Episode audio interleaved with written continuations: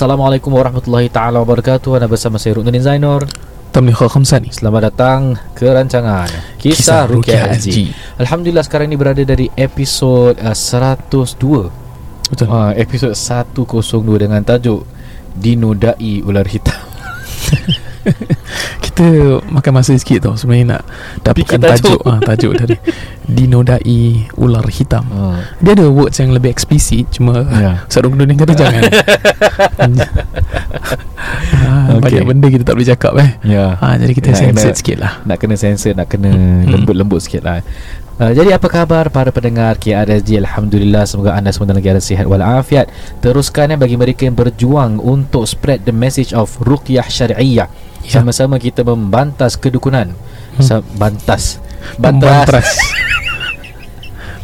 Sama-sama kita membantras kedukunan Sama-sama kita spread dakwah hmm. Dan beramal dengan Al-Quran dan Sunnah Dan jauhkan daripada rawatan-rawatan yang dodgy Dan saya dan Ustaz Ruknuddin sangat berbangga Dengan semua pendengar Masya Allah Yang kita jumpa dalam kita punya services Apa-apa services yang you engage dengan kita hmm. Bila bertemu You ceritakan tentang kehidupan Apa yang you lalui Kemudian apa yang you telah Bantu ahli keluarga Untuk keluar dari kancah uh, Terjatuhnya Percaya dengan Kedukunan. uh, uh, Perdukunan dan uh, Kesantetan.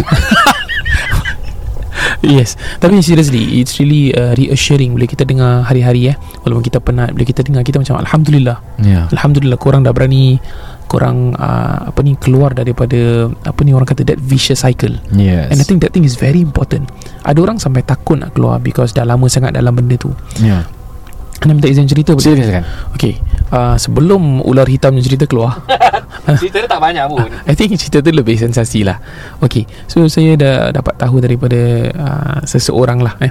Kalau yang uh, Dia buat rukyah Dari kecilnya Ayahnya uh, Selalu jumpa dengan Bomo-bomo Dan hmm. sebagainya. Ini dia ceritakan.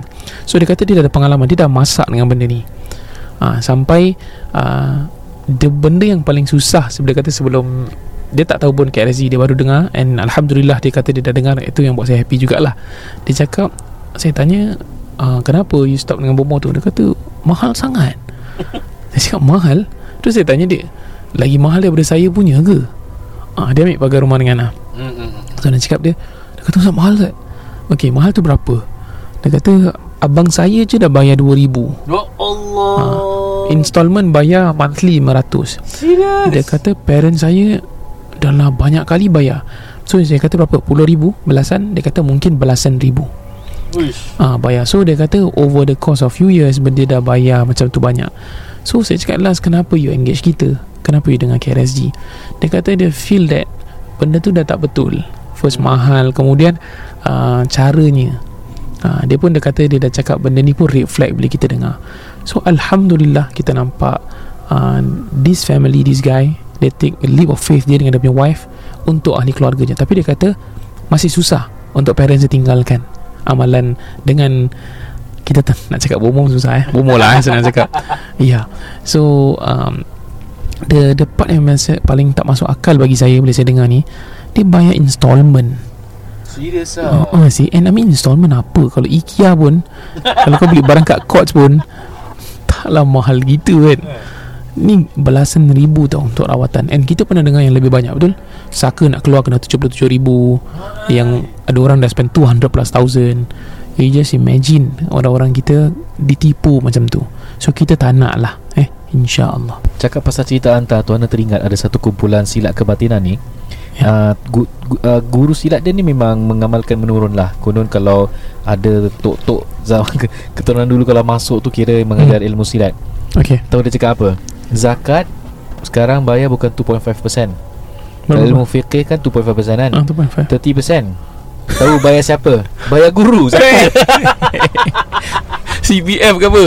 Ha. Ha, CPF. Guru goyang kaki je kan. Ramai hmm. ramai pengikut. Ha, ni jam ni dah menunjukkan Ah, dah pukul 12 12 ha. tengah malam Ya So Itu kira Easy money 30% to the guru eh Ya ha, Ni satu ha, Ni bukan khurafat Ini namanya lewing Masalahnya Semua percaya Semua macam dah tak asuk Jadi pada dengan pendengar KRSD You kan jangan tak asuk Korang jangan tak asuk Dengan Ruknudin and Tamliha pun.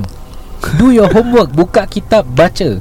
Okay Apa itu ruqyah syar'i? Apakah pandangan ulama Mengenai Cara rawatan-rawatan Yang mungkin doji Yang mungkin tak doji Yang sahih Atau yang tak sahih lah? Alright? Ya. So itulah dia. Orang-orang yang bagi kesempatan. Kita boleh bagi kesempatan juga eh.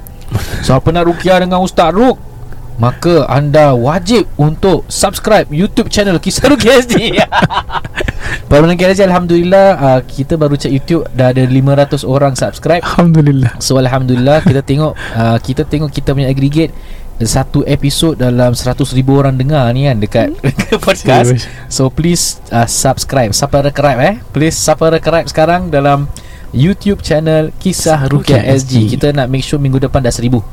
InsyaAllah. So kita akan mula jugalah Bila uh, kita ada some support. I think it's quite good lah The algorithm. Hmm. InsyaAllah. InsyaAllah. Kita masih jinak-jinak lagi. Cuma yang 30% bayar dekat guru Sebagai zakat tu mengarut. Uh, Aku tak boleh brain sampai sekarang. Uh, Satu benda agama You tak boleh pandai-pandai. Dalam agama Islam You tak boleh buat-buat. Uh, Kalau you nak cakap Anak murid you kena bagi you duit Suka hati lah. Tapi jangan cakap zakat. Zakat ni hukum Allah Ini rukun Islam sih. eh, You tukar hukum Allah You tukar rukun Islam nak Kau ke akhirat jawab Nah, Ha. kau menghalalkan yang haram dan mengharamkan yang halal. Ya ya Oh, okay. careful eh InsyaAllah Jadi para pendengar KRG sebelum kita mulakan dengan kongsi kisah, actually, actually kan tajuk kita ni di Nudai Ular Hitam ni uh, pengalaman saya lah. Saya pernah rawat satu klien ni. mm. So saya tanyalah Okay uh, Mestilah makcik eh Kalau dinodai So saya tanya Okay uh, Jadi macam mana uh, Penggangguan yang dihadapi? Hmm. Seperti biasa saya akan tanya soalan-soalan yang Okay ada mimpi-mimpi tak? Kerana kalau gangguan jin itu Selalunya tandanya melalui mimpi Melalui bisikan-bisikan Dan juga dah nampak secara nyata Jelmaan jinnya itu. Okay So dia cakap Okay uh, Cik, cik ada mimpi tak? Seperti nampak ular Muka dia dah cuak tau. Hah? Macam mana ustaz tahu Tu saya jawab lah. Biasalah aku kan dukun. Astagfirullahaladzim Eh main Wah, Orang cakap Tak bukan saya boleh tahu. Jangan Jangan. Rukiah Syari tak macam gitu. We don't predict. Ini pattern-pattern. Jadi nak tahu ada tak? Mimpi ular. Hmm. Dia terus muka dah cuat. Dia bilang Aduh ustaz Tapi saya nak cakap ni. Saya macam malu lah. Okey uh, Kalau malu Tak apa. Okey saya tanya soalan lain pula eh. Okey uh, Ada tak mimpi seperti Berlakunya Minta maaf eh Persetubuhan Dengan lelaki yang tak kenal. Muka dia lagi cuak. Eh Kenapa mak- makcik okey tak? Masalahnya dia gabungkan ustaz dua-dua. Ha? Saya mimpi pernah berla- berlaku tu persetubuhan tu Antara saya dengan ular hitam. Eh Aku makcik. terus terdiam. Makcik Dengan ular Bukan bukan macam jelmaan orang. Tak ular ustaz. Aku dah macam Okey. Aku tak boleh Sabar.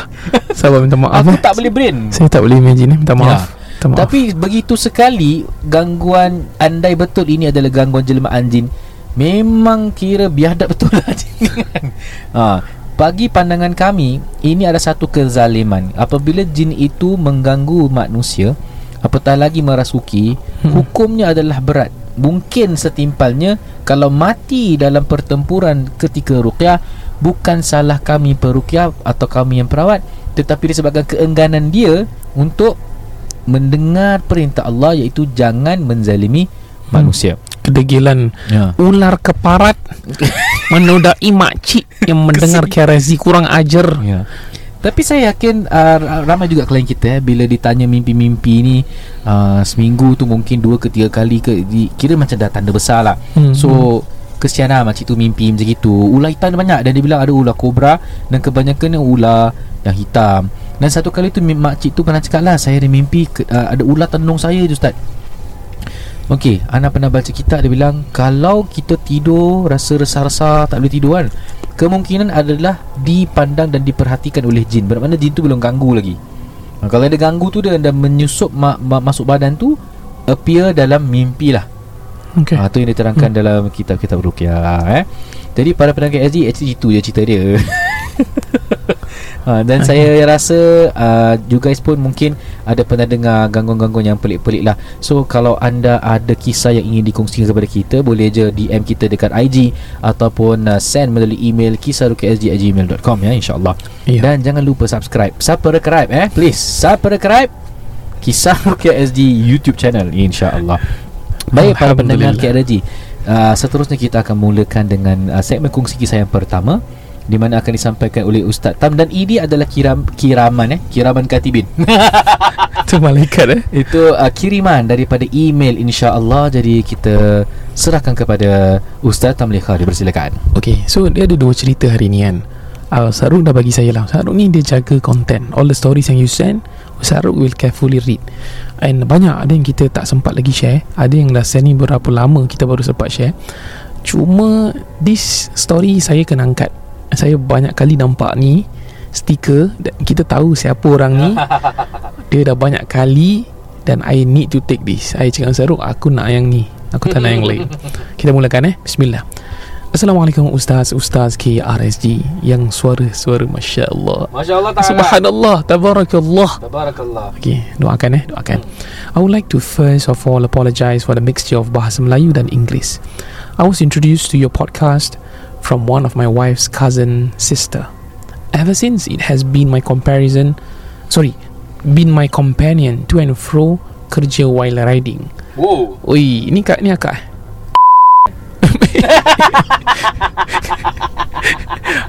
okay, eh, mak boleh sebut nama eh? Tak boleh Tak apa nanti aku Nanti aku Okay, okay. Aku mute kan Nanti Ustaz, Ustaz mute kan Alamak tu sebut dah okay. Kadang-kadang hearing your dakwah Makes me tertawa sendiri atas motor I listen to every single one of your podcast episode Since one ep- Since episode 1 Sampai episode ke-73 Dia kata jauh ketinggalan Tak apa, pelan-pelan Take your time Bismillah And thank you so much I want to share the story that happened to my family during the pandemic.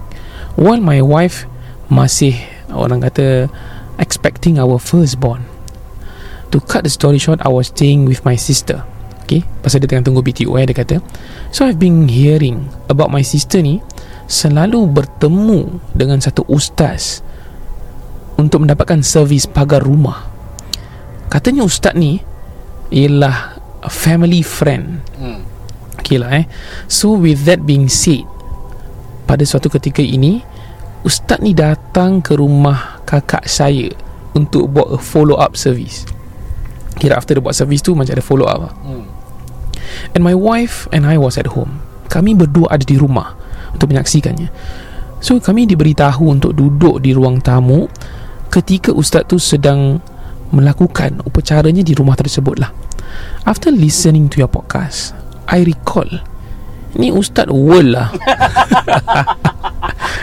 Dia banyak red flag.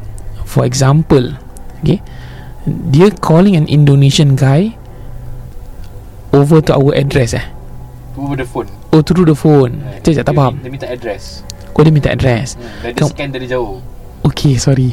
Uh, And scanning the house with the phone On loudspeaker And beritahu makhluk apa yang ada dalam rumah dan di mana. Ha, Ni semua dah eh? Ha, Man qala ra'aitul jinnah ha, Faqad ata bi buhtanil azim. Ni semua orang yang pembohong eh? Ni so kata-kata Imam Syafi'i. Another thing is Ustaz tersebut Usually menguap. Ha, He said that Temannya Ada memberinya sesuatu Memberitahunya sesuatu. Teman tu siapa sih? Yang Is it orang Indonesia Ataupun khadam eh? Nanti khodam Khadam eh? Dah tu tak apa Ada satu part ni. Ini ustaz eh Ataupun kita panggil pakcik Sapu minyak atar Kepada kami semua. Dan juga kepada rumah. Dan bila kat kita tu Kat tengkuk belakang Kemudian dia berkata Dek Kalau kau rasa panas Eh Badan korang ni ada benda. Okay ha, Ni dia kata. Ustaz Kelakarnya apa Ustaz? The funny thing is After the rawatan I told my wife Minyak atar This pakcik bau minyak kapak. Sebablah panas. Patutlah panas. Oh. Ni pakcik kalau nak scam Aduh. Anak-anak muda ni pun agak-agak lah hmm. Apa sih Minyak kapak siapa kat belakang orang Nak tambah saya uh, Ada sampai suruh letak garam batu Di dalam cup Untuk letak di setiap belakang pintu rumah. Ini cara dia lah. Kalau cair maksudnya ada sesuatu berlaku. Ni kita dengar eh. Kita pernah dengar orang buat gini. Ada kasih air bacaan dan ditulis a handwritten wordings inside. Kira dia letakkan dalam botol tu paper yang bertulis kemudian disuruhkan spray satu rumah. Lastly pakcik ni ataupun ustaz ni dia berikan kami stiker untuk tampalkan di setiap bilik-bilik yang ada di rumah kami. Please Ustaz Let me know If this is a wafak Cause I want to cabut and buang. Takut pula ayat-ayat tu Al-Quran. Kerana setiap kali ustaz ataupun pakcik tu datang keluarga saya akan ambil dia dan hantar dia pulang. Boy. pula kakak saya ni suka kasih duit salam yang sungguh kasar. So maybe sebab tu dia datang balik lah. Agaknya duit dia baik lah kata wallahu alam. Terima kasih ustaz for the dakwah entertaining podcast. May Allah ease your affairs with your own ruqyah center and travel agency. Ui. Eh, masya-Allah. ruqyah center entah eh. Masya Allah travel agency ana amin insyaallah. Sama-sama eh. Uh, stiker dia kita tak boleh share lah kakek Razi. Tak boleh lah. Kalau kita share oh cui. You tahu siapa? I think pada Kak Razi pun ada ya I believe you dah pernah nampak ni stiker You tahu siapa pun. Kita tak boleh reveal Benda-benda ni. Cuma I mean this is not Indonesia. Indonesia dia orang boleh whack dukun straight forward lah. Uh, So dalam stiker ni Dia dalam uh, Warnanya warna uh, Hijau.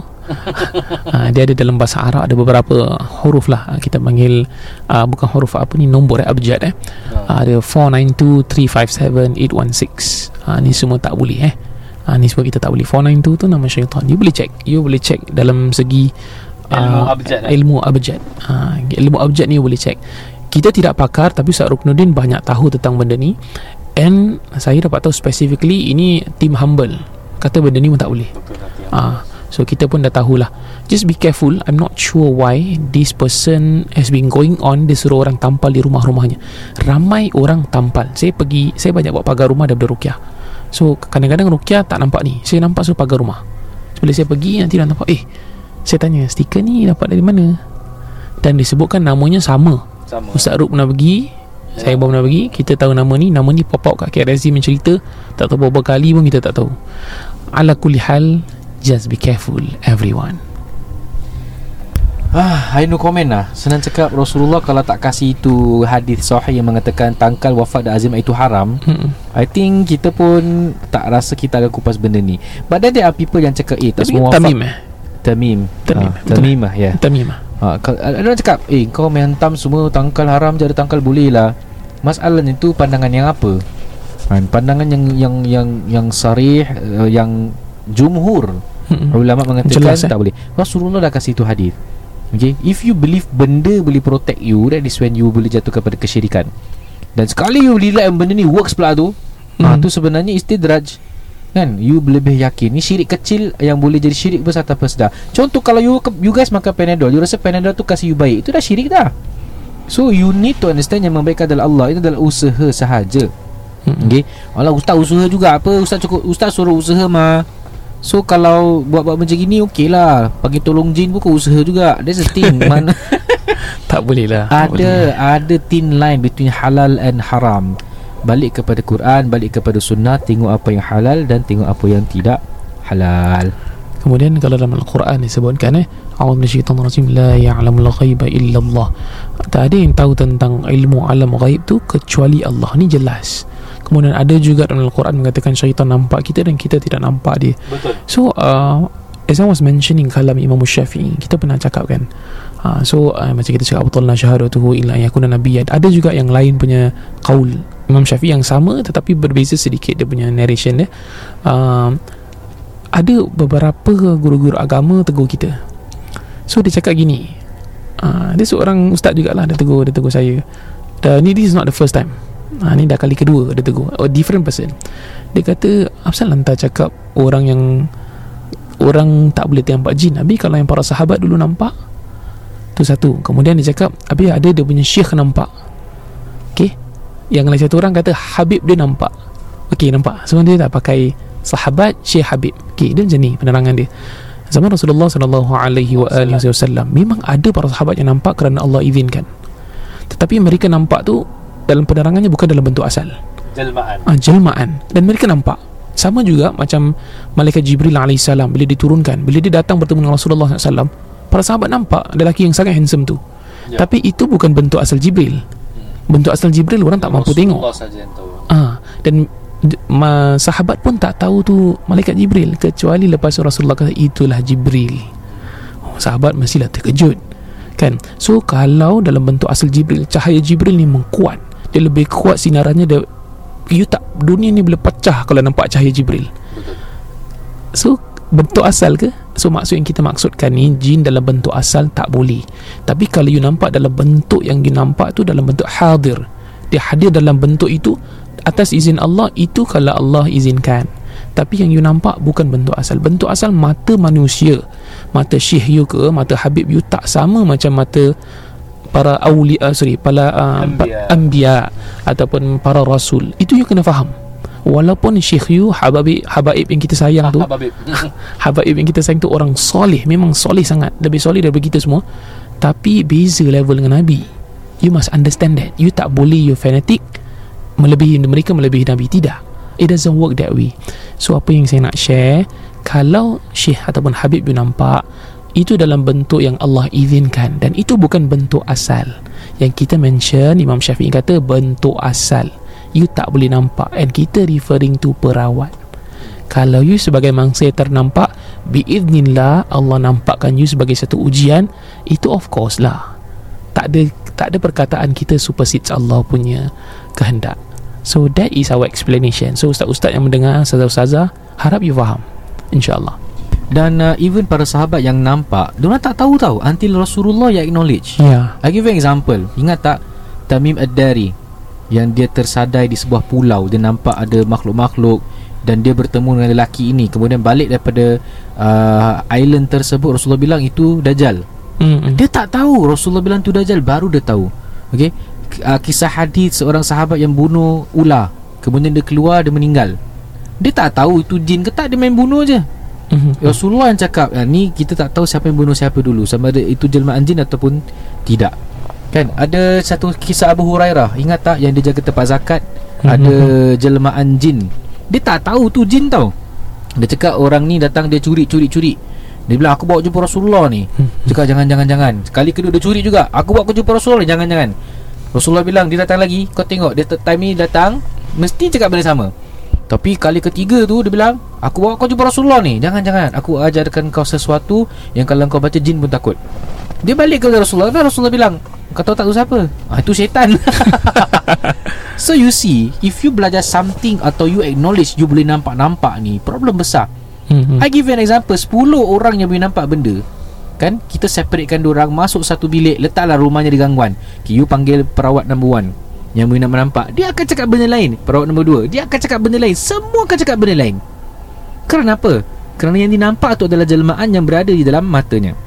Faizal Syekh Faizal Hidayatullah pernah sebut okay, Kalau dia masih boleh nampak jin hmm. de, Macam contoh uh, Di mana-mana dia berada Adalah ada dengan peranan jin Yang terada dalam otak. Hmm. Ha, tu kira dah, dah level rabat lah kan? Kadang kemungkinan kita minta Ya Allah aku dah nampak jin. Sedangkan dah nampak jin pun tak boleh pun. Ya. Melanggar apa yang Allah terangkan dalam Al-Quran. And then lepas tu kita dapat Oh aku doa tu sebab aku dapat. No. It's because Jin ni dengar you doa macam itu You doa untuk benda yang salah Jadi dia pun nak tolong you lah Ingat dalam rukun sihir Ada kesyirikan yang dilakukan. Kesyirikan paling teruk ialah Bila kita buat sesuatu Kita tak sadar tentu salah. Mhm. saya ada example eh. Saya baru nampak video dekat Carousel ni Orang jual benda-benda jin ni. Benda-benda cincin khodam. Hmm. Lepas tu nampak dia tengah buat sihir. Awak tahu tak dia baca apa? Baca fatihah geng. Orang kalau tak ada ilmu Dia baca fatihah apa Takkan salah Itu salah memang dia baca fatihah Dia baca fatihah untuk sebagai satu penghinaan tu Sebab sihir dia works. Dan lebih teruk lagi Bila jin ni akan membantu orang Yang tak tahu ni salah Dan korang ingat tu betul. Allah. Itu kira dah sesat Lagi menyesatkan. Hmm. Ah, waliyadzubillah. Lagi satu uh, Last eh. You kena faham Pada pendengar KRSG Yang sangat kita cintai Sayangi We are putting our Tak cakap live ah, eh Kita Saya tak nak guna dia. Kita just put an upfront. Kita buat macam ni. Kita tahu kita akan get Certain backlashes From certain group of people. But kita tak isah Because kita tahu Hanya Allah saja memberikan kesan. Kalau satu hari kita down pun Atas izin Allah Bukan atas mereka. So pada pendengar KRSG Yang ribuan Kita tahu berapa place yang kita ada.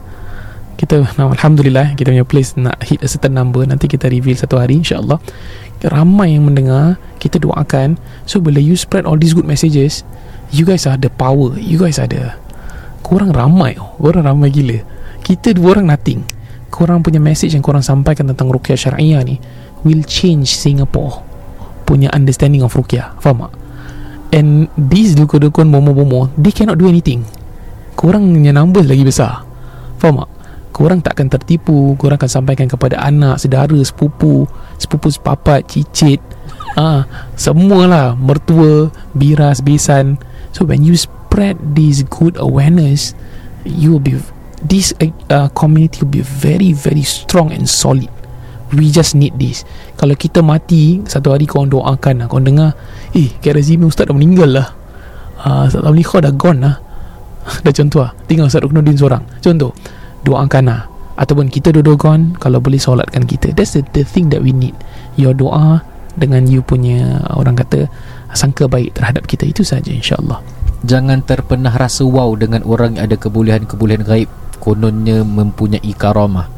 Karamah bukan sesuatu yang dipelajari untuk mendapatkannya. Itu adalah anugerah Allah tanpa engkau ketahui. Itu sebenarnya karamah yang hakiki lah. Eh? InsyaAllah. Para pendengar KRG sebelum kita teruskan dengan uh, uh, kongsi kisah yang kedua, insyaAllah kita berikan ruang kepada penaja kita untuk memberikan sepatah dua kata. Wait Sebelum tu kita akan memberikan Kita akan taja semua orang Dengan Razi minyak kapak Tak lah tak lah gurau je Okay Over to you Abang Nizam. Rumah bukan sekadar tempat berteduh atau untuk dinikmati. Bilakah kali terakhir anda meneliti pinjaman rumah anda? Dapatkan nasihat berkesan dari Niza Nizam. Mahukan sebuah rumah tanpa pinjaman atau inginkan pinjaman rendah? Dapatkan nasihat berkesan dari Niza Nizam. Tidak semua rumah sesuai sebagai pelaburan. Jadikanlah rumah sebagai satu pelan simpanan. Manfaatkanlah sepenuhnya dana CPF anda. Dapatkan nasihat berkesan dari Niza Nizam. Telefon 96704504 sekarang. Assalamualaikum. Terima kasih kerana mendengar KRSG guys. Kami NNM Niza Nizam bersama Ejen Man dari Propnex. Setiap episod kami akan kongsi secara am informasi dan isu-isu berkaitan dengan rumah. Baiklah, episod kali ini menyentuh tentang topik viral dan panas tentang hartanah oleh NNM.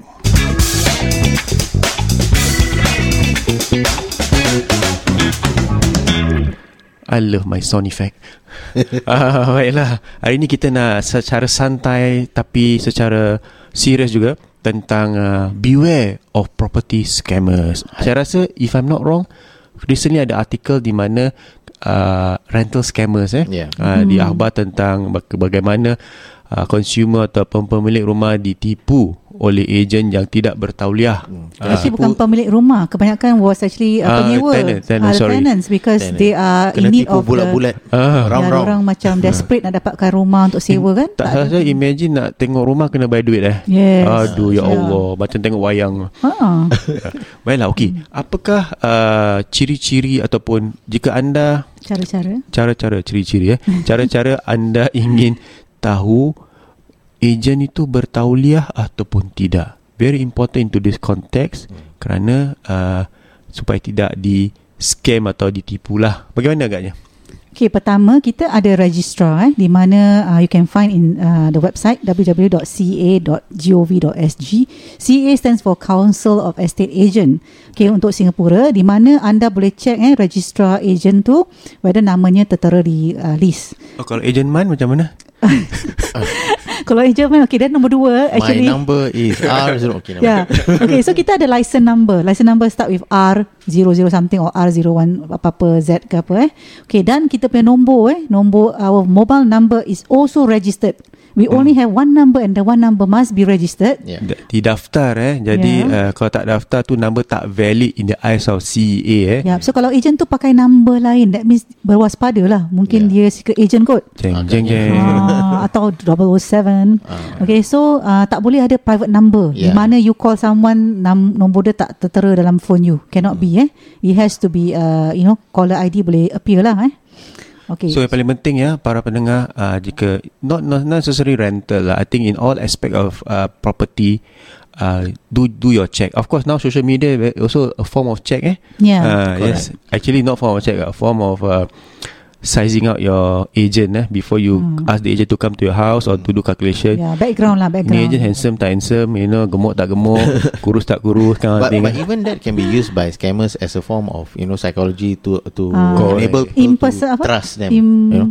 impos Impersonation. Ah, Ah, impersonation. impersonation. That's why. Ap- apa yang uh, the most um, common tactic yang diorang pakai is actually diorang uh, gunakan your, your Photos, lanyard. ah, Ah, your, yeah. You know directly the lanyard ada your your face, ada your apa uh, license number. So you think that is uh, you know the actual agent who's contacting you, but it's not. Yeah. Mm-hmm. But actually apa yang what what drive these scammers or this uh, you know Okay, actually it's all about money lah eh. Yeah, And usually when they can tipu tu bila orang boleh dapat uh, immediate cash. Okay, that's why why the scammers happen and also in, no paper trail. Ah, no paper trail. That's why it has to be Correct. cash only. Eh? There's no transfer and uh, transfer account or whatever. So kenapa in rental ada? Kerana rental tu is a immediate transaction Yeah. and di mana cash is being exchanged. You must know kalau you buat rental for us agent kita tak boleh handle cash. Okay, it has to be through a, a transfer of account between uh, seller apa ni um, Landlord. landlord and tenant or tenant and landlord. Kita agent tidak boleh jadi perantaraan untuk collect cash. Correct, Eh? So we cannot do that. It's against the law. Dan also um, even let's say landlord kata okay pun kita tak boleh. Okay, the money had to be dra- directly transferred to Yes. to him, eh? and he has to be a registered owner, of course, ah. Yeah. Eh? The the correct seller and the correct, Correct, owner. correct. And you also must definitely check ownership eh uh, guys yang yang nak rent ni must check ownership of the Yeah. landlord. They are Yeah. actually the right. real owners Yeah, or they not? can you know? ask from the agent lah the, the Yes. ownership okay and the agent must share all this information Mm-hmm. eh so jangan takut pada PDPA dan sebagainya actually all this information have to be shared especially when there's a uh, exchange of monies or consideration in that transaction eh Yeah. okay so your IC dan apa, apa semua perlulah ditunjukkan eh Hmm. okay so selalunya kita pun walaupun ada uh, kita ada agent yang license dan sebagainya Bertauliah eh. Ah, tetapi kadang-kadang pun kita ada kes-kes di mana ah, penipuan tu berlaku kerana lack of knowledge. Ataupun terdesak.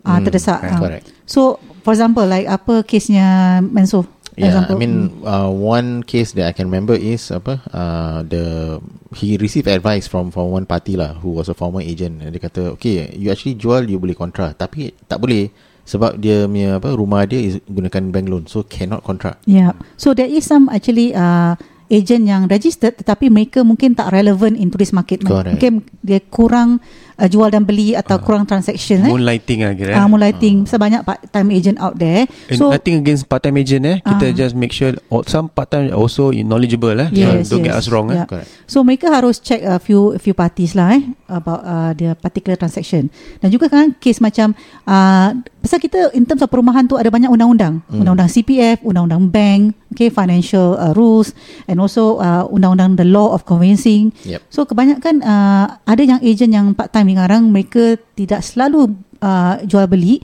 Jadi mereka kurang uh, mah, apa Kurang mahir, fasih. ah, fasih eh. They may be relying on past information. Yeah, past information and you know in Singapore kita punya property market ni very vibrant eh, very, Very dynamic. dynamic, always bertukar-tukar. HDB rules pun bertukar.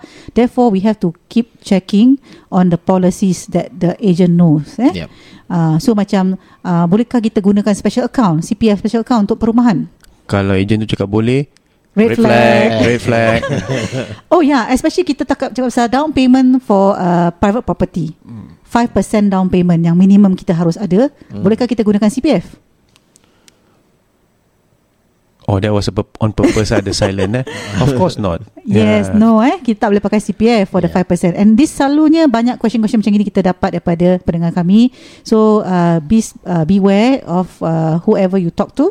Check again eh whether benda-benda ni adalah betul ke tidak. And also, uh, para pendengar RSG, anda ada ibu bapa yang lepas uh, melebihi usia 50 tahun dan ingin menjual beli rumah, important eh, the retirement account. Uh, bagaimana nak utilize the retirement? Boleh, in the first place, boleh tak gunakan retirement account? At the same time, how do you utilize the retirement account? Yes. Sometimes agent just calculate everything, tetapi sebenarnya CPF ada hak untuk menahan anda punya RA. Jadi important eh Yes. for your ibu bapa especially datuk nenek Yeah. supaya faham tentang retirement sum. Yeah, these are the special cases that we always attend and special cases selalunya kita perlukan agent yang bertauliah, agent yang uh, beriktiraf yang selalu in the market. Baiklah, para pendengar KSG, uh, jika anda ada soalan tentang hartanah apa jua, there's only one number to call. 96704504. Exactly. Over to you Ustaz. Okey, Alhamdulillah terbaik NNM kerana sudi sampai bersama-sama dengan kita sampai episod 102, 102 sampailah sekarang. And insyaAllah semoga terus sambung dengan kita dengan sama-sama dengan pendengar KRSG. Ya, insyaAllah. Alhamdulillah. Kongsi kisah yang kedua akan diceritakan oleh saya sendiri Ruknuddin Zainur uh, Inilah kisahnya Assalamualaikum Ustaz Zul dan Ustaz Tam Waalaikumsalam I'm a follower of KRSG and truly I enjoy listening to you both during work when I am completely buried in admin work that I have to do. Masya Allah Masya Allah. Solid It it keeps my stress level at bay lah Ustaz. Sometimes ketawa sorang-sorang tau Ustaz Kat desk. Sampai my colleague tegur Woi Apa kau ketawa sorang-sorang Truly insightful And I learned a lot from the both of you Alhamdulillah. Hmm. One podcast I remember Dia ada cakap lah Pasal animal communication. I do sometimes deal with ad hoc animal rescue And such. Mostly kucing eh, Masya Allah Dia suka rescue binatang eh. Aywa. Salute to you eh Salute to you One recent rescue And saya adopt. Wah I engage animal communicator. Alamak. Okay tak apa eh. Okay kita dengar Kita, kita dengar. dengar eh. I engage animal communicator. Nak tahulah kan What happens dia dengan ni kucing? The animal communicator Dia bagi Betul-betul lah Detail gila tau Information. Mhm. Of location Complete lah Dengan direction semua Timeline semua. And then the original owner tu Buang the cats. Total dua kucing dibuang. Sampai kucing dibuang Boleh tahu berapa kucing. Eh, Very accurate Ustaz. And a bit scary Because of the accuracy. Dia akan cakap location kat mana. Betul lah Ustaz Tally. Dia cakap location of where the second cat was found And then pick up by AVA Pun tally. Hmm, hmm. Details of what the second cat appearance. Eh, Betul lah match the picture. And description from AVA lost and found punya advertisement Jadi I do lah take this animal communication with a pinch of salt lah kan Hmm. But I normally uh, Some information I get from animal communication Is for the welfare of the animal Niat saya baiklah Kononnya untuk welfare animal lah eh Okay dan okay. ada juga saya pernah consult the animal communicator to why suddenly the cat stop eating. Dah pergi vet, x-ray, blood and poop test semua poop test eh. Hmm. Semua all clear. Jadi the animal communicator dia cakap lah Oh ni discomfort in the stomach area Macam budak kena kolik gitu Jadi I went back to the vet. True enough lah saya ustaz.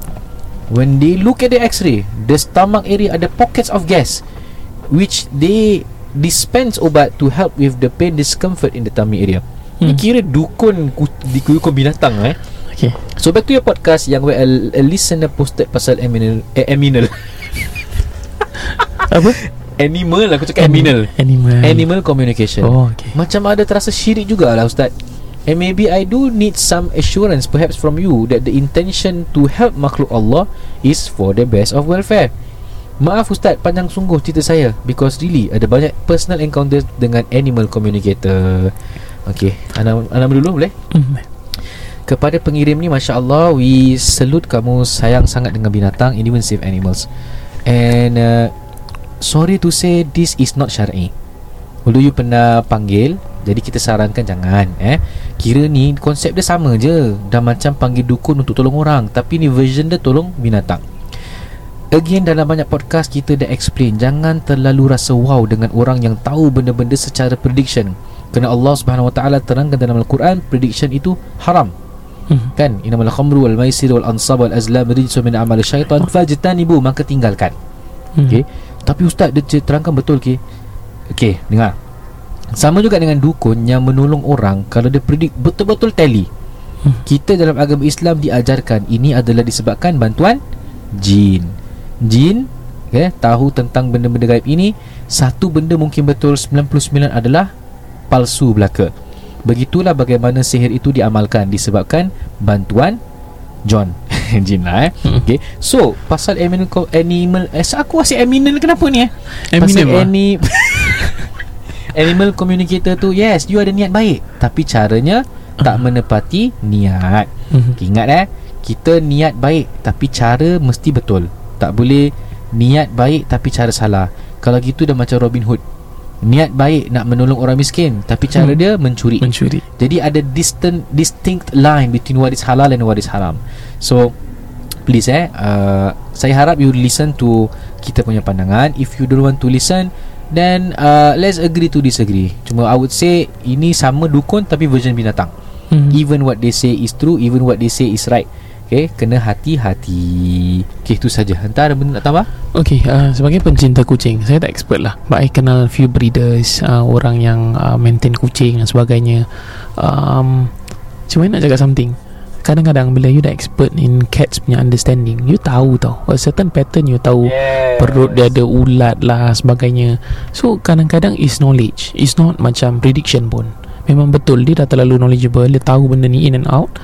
Dia tak sampai level vet lah tapi dia tahu. So kalau kucing tu react a certain way dia tahu memang kucing tu sakit dan sebagainya. And kalau you check memang betul. Because itu je sakit kucing ada ha, kucing boleh sakit kidney uh, lung dia boleh rosak dan sebagainya. So ada a certain pattern you akan tahulah. Tapi ada satu kucing ni Dia punya Simptom dia macam orang. Catwoman. Okay terus kau main-main. Yes. Uh, Dan kita tahu juga lah Kucing tu dalam Islam ada banyak relevance. I tahu ramai orang Dengar uh, Orang kata Kucing Nabi ada kucing. Ada nama satu Itu sebenarnya tidak tepat Itu hadis palsu kan Hadis palsu. Kucing nama check. Kucing nama Muizzah kan Mu'izzah So Itu- kita share dengan pendengar KLZ Ya kan? itu hadis palsu yes. Yes Kalau you dah ada kucing nama Mu'izzah Sebenarnya tak ada benda tu. Kita share dengan you je. You boleh letak nama lain lepas ni. Ah, You nak letak nama Tom Tom. Tom and Jerry. Yes Korang jangan letak Tamruk kan nama kucing korang. Ha, So kita share je. Kemudian ada sahabat Nabi uh, Abu Hurairah Dikenali sebagai The father of kittens. Yes. Ha, dia contoh ada dalam hadis Hasan. Kalau tak silap saya tadi saya check juga just reference. Uh, ada orang tanya kenapa engkau digelar nama sedemikian? Dia kata kalau aku tend to my sheep aku punya gembalaan kambing uh, aku ada kucing lah. Aku ada satu kucing ni kucing ni aku letak kalau malam aku letak di atas pokok. Jadi dia tak dikacau oleh binatang lain. Dan bila pagi hari aku bermain dengannya. And dia ada banyak lagi hadis you boleh check of reference. Maksudnya boleh kucing tu di antara perhiasan rumah tangga. Ada juga di, diterangkan mafhumnya. Itu Dan ada, boleh fi- check. ada hukum fikih bahawasanya uh, air ludah kucing Ah. bukan najis. Ada hadis sahih. Yang nama su'ul hira laisat binana juz au kama qal. Uh, air uh, kira pasal apa? Ada hadis ada satu bekas air ni ada kucing jilat-jilat Rasulullah tetap gunakan air tu. Mm-mm. jadi dia cakap hadisnya ke, uh, mereka adalah bertawafin wa tawafat. Maknanya yang rapat-rapat dengan kita pada setiap hari. Ha Mhm. tu kelebihan kucing lah yes kalau rimau And satu kalau ada juga uh, yang penting you nak jaga apa binatang pun you kena jaga dengan baik. Uh, kalau tidak nanti di akhirat akhirat mereka akan claim onto you. Memang ada you akan ada orang dia di dalam hadis mafhumnya uh, tak silap saya orang tu perempuan tua tu masuk neraka kerana tidak menjaga binatangnya dengan baik. Uh, so berhati-hati kalau you sayang kucing do your very best. Ikan ke apa ke yang piara arwana walaupun dia bukan kucing jaga betul-betul.